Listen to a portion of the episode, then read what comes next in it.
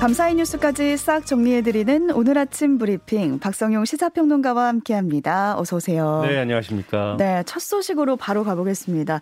원달러 환율이 설마 설마 설마 했는데 1,400원 선 돌파했습니다. 네, 그렇습니다. 어제 원달러 환율은 전날보다 15.5원 급등한 1,409.7원에 마감을 했는데요. 네. 이장 마감을 기준으로 환율이 1,400원을 돌파한 것은 이 금융위기를 겪었던 2009년 3월 20일 이후 13년 6개월 만입니다.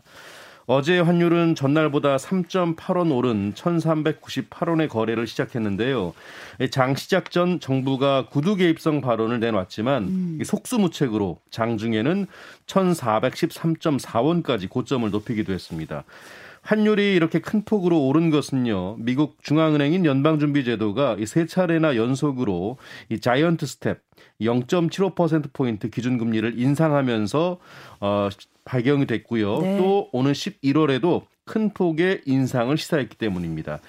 제롬 파월 미국 연준 의장은 인플레이션을 목표치인 2%대가 달성될 때까지 긴축을 멈추지 않겠다고 했고요. 음. 큰 폭의 금리 인상이 또 가능하다고 언급을 했습니다. 네, 그 발표를 할 때 파월 의장의 그 단호한 표정이 아직도 잊히지가 않는데 네. 정말 그렇게 할 것 같더라고요. 음.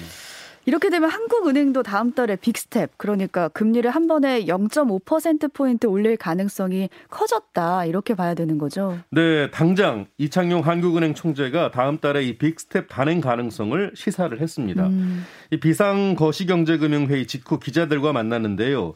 기준금리 0.25%포인트 인상 기조 유효성 여부를 묻는 질문에 0.25%포인트 인상의 전제 조건이 많이 바뀌었다라고 음. 말을 했습니다. 네. 그러면서 다음 주 금융통화위원회까지 2, 3주 정도 시간이 있는 만큼 이 금통위원들과 아, 이런 전제 조건 변화가 성장 흐름, 외환 시장 등에 미치는 영향을 면밀히 검토하겠다고 밝혔습니다. 네, 연준이 3연속으로 자이언트 스텝을 밟으니까 한은도 기존의 그 베이비 스텝 기조에서 빅 스텝 기조로 바뀌고 있다.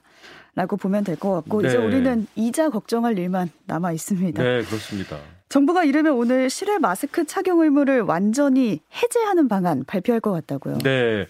국가 감염병 위기 대응 자문위원회가 이 50인 이상의 행사와 집회에 남아 있던 실외 마스크 착용 의무를 전면적으로 해제하는 게 바람직하다는 의견을 정부에 전달한 것으로 알려지고 있는데요. 다만 정부가 발표를 하더라도 실제 언제쯤 이 실내 마스크 착용 의무를 완전히 해제할지 음. 그 시기는 아직 알려지지 않고 있습니다. 네. 예, 그리고 요양병원과 시설의 대면 접촉 면회도 조만간 재개될 가능성이 큰 것으로 전해지고 있습니다.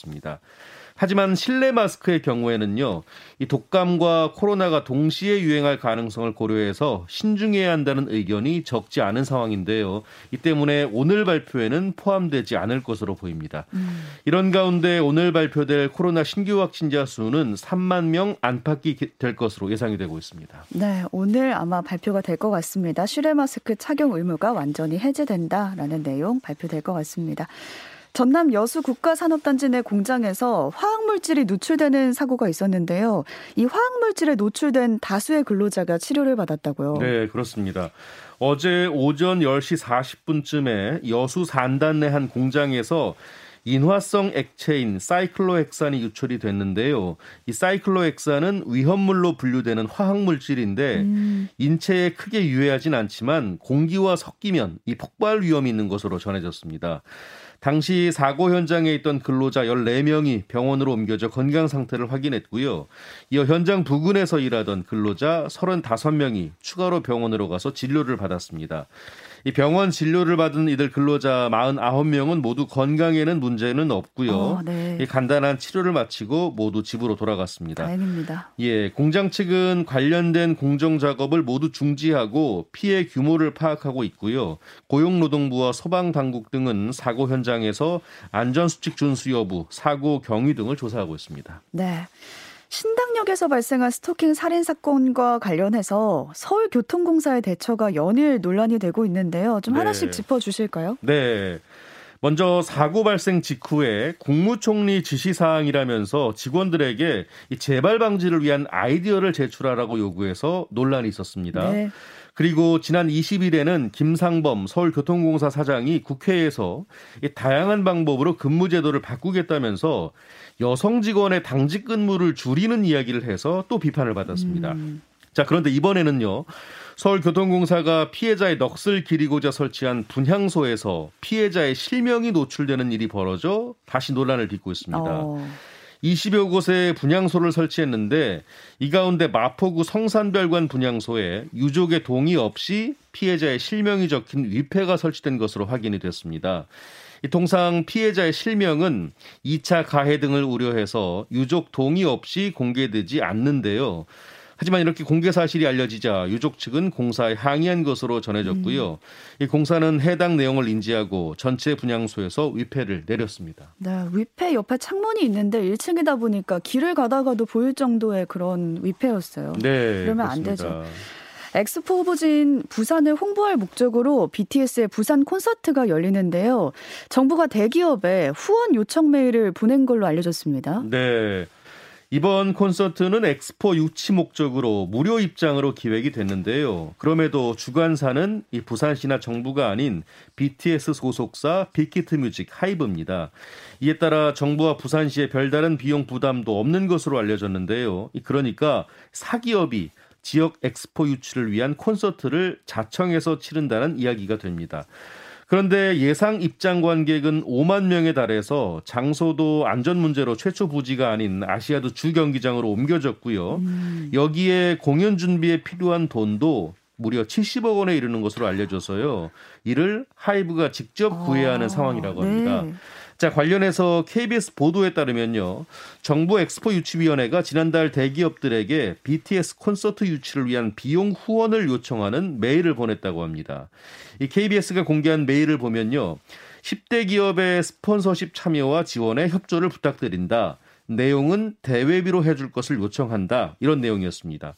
협찬 금액별로 기업 홍보를 약속하는 자료도 첨부됐고요. 하이브 담당자 이름과 전화번호까지 기재가 됐다고 합니다. 네, 관련해서 정부는 보내지 않았다라는 해명이 있는데 해명이 예. 나왔습니다. 어떻게 되는지 좀 지켜봐야 되겠고요.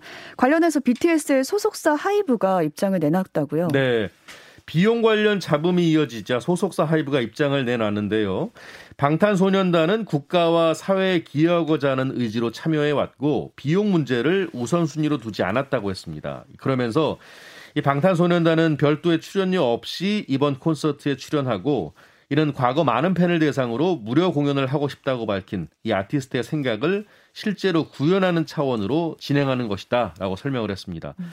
말씀드렸다시피 부산 아시아드 주경기장에서 열리는 이번 BTS 공연은 총 70억 원 플러스 알파가 소요될 것으로 전망이 됐는데요. 네. 이 하이브는 이 비용을 기업 협찬을 비롯해서 온라인 스트리밍 광고와 부대 사업 등으로 충당할 계획인 것으로 전해졌습니다. 네.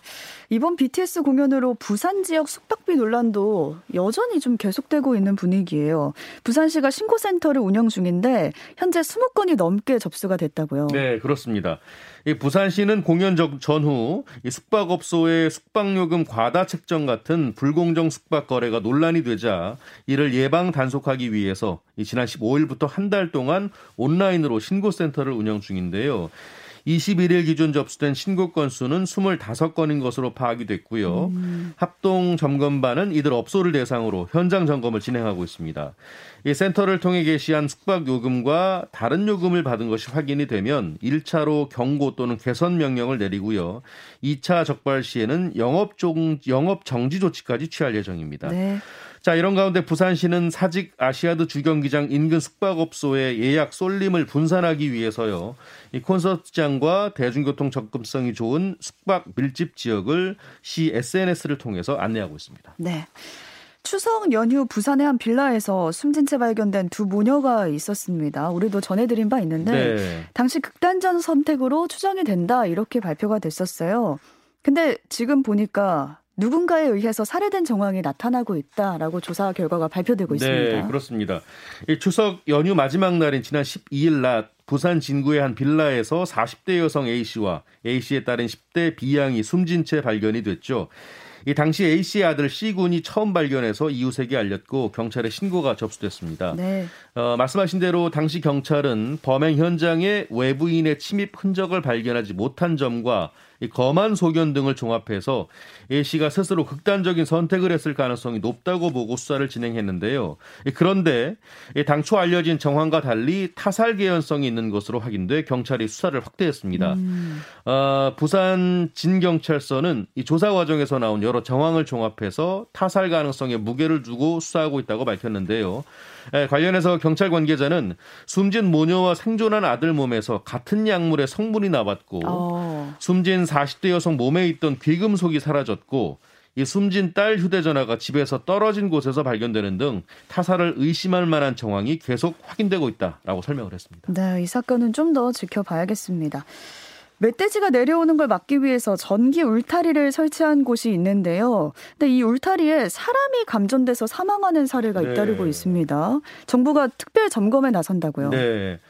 어, 추석을 앞둔 지난 8일 이 전북 정읍에서 재초 작업을 하러 나간 60대가 이 멧돼지 방지용으로 설치된 전기 울타리에 접근했다가 감전이 돼서 사망한 일이 있었는데요. 아, 네. 또 앞서 7월에는 충북 옥천의 한 밭에서 60대 농장주와 30대 딸이 220볼트 전압이 흐르는 울타리에 음. 감전돼서 모두 숨졌습니다.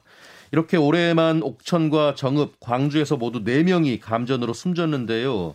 고란이나 멧돼지를 잡기 위해서 이미 또는 불법 설치한 전기 울타리에 감전돼 사망에 이르는 사례가 해마다 발생하고 있다고 합니다. 네. 이에 정부가 인명 피해로 이어질 수 있는 이 불법 전기 울타리 시설 165곳을 7월부터 약 두 달간 집중 점검했는데요.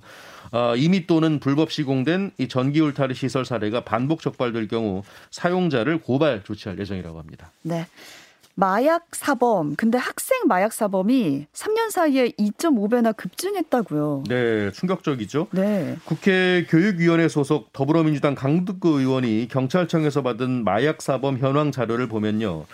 초등학생부터 대학원생까지 학생 학생 마약 사범은 2018년 140명에서 2021년에는 346명으로 증가했습니다. 음. 이 같은 기간 전체 마약 사범이 8,100여 명에서 1,600여 명으로 1.3배 늘어났는데요. 이 기간에 학생 마약 사범은 2.5배나 늘어난 겁니다. 자, 그런가 하면 공무원 마약 사범도 늘었는데요. 오. 특히 2018년부터 올해 8월까지 검거된 55명 가운데 3분의 1인 18명이 교육청 소속이었다고 아, 합니다. 네. 이렇게 학생과 교육 공무원의 마약 투약 상황이 심각한데도 학교에서 관련 교육이 제대로 이루어지지 않는다는 지적이 나오고 있는데요. 관련 교육이 강화돼야 한다는 필요성이 제기되고 있습니다. 네. 서울 강남의 한 고층 건물에서 유리 청소 작업을 하던 노동자가 추락해서 숨졌는데 좀 뒤늦게 알려졌습니다. 네, 그렇습니다. 예, 지난 18일 오전 11시쯤 서울 강남구의 고층 건물에서요. 달비개로 외벽 유리 작업을 청소하던 54살 하청업체 소속 노동자가 이 줄이 절단돼서 건물 8층 높이에서 추락해 숨졌습니다. 참고로 달비개는 이 건물 외벽의 도장 보수, 유리창을 청소하는 등 이 고층에서 작업하는 노동자가 쓰는 장비인데요. 밧줄을 매단 간이 의자에 앉아서 작업을 하는데 관련 작업은 주로 영세업체가 담당을 한다고 합니다. 음. 해당 작업을 의뢰한 빌딩 관리 업체는 이 상시 근로자 50인 이상 사업장으로 중대재해법 적용 대상이라고 하는데요. 이에 경찰과 고용노동부가 건물 위탁 관리업체 관계자들을 입건해서 사고 원인 등을 조사하고 있습니다. 네. 스포츠 소식도 하나 전해드릴게요. 카타르 월드컵에 출전하는 우리나라 축구 대표팀 오늘 저녁에 코스타리카와 평가전을 치릅니다. 네, 그렇습니다. 오늘 저녁 8시 고양 종합운동장에서 열리는데요. 음. 11월에 개막하는 카타르 월드컵을 앞두고 벤투호 승선을 위한 사실상 마지막 테스트입니다. 어, 벤투호에게 9월 A매치는 여러 의미가 있는데요. 무엇보다 유럽파를 포함한 최정예가 모두 모였다는 점입니다. 네. 특히 스페인 라리가에서 4경기 연속 공격 포인트를 올리면서 1년 6개월 만에 전격 복귀한 이강인이 그렇고요. 음. 이탈리아 세리에 A 이적 후에 단숨에 주전 자리를 꿰찬 괴물 수비수죠. 김민재 합류에도 관심이 모아지고 있습니다. 네. 코스타리카와의 역대 전적에서는 우리가 4승 2무 3패로 근소하게 앞서고 있는데요. 우리 선수들의 선전 기대해 보겠습니다. 네, 이강인 선수와 김민재 선수의 합류에도 좀 기대가 됩니다. 오늘 여기까지 짚어보겠습니다. 박성용 시사평론가와 함께했습니다. 고맙습니다. 고맙습니다.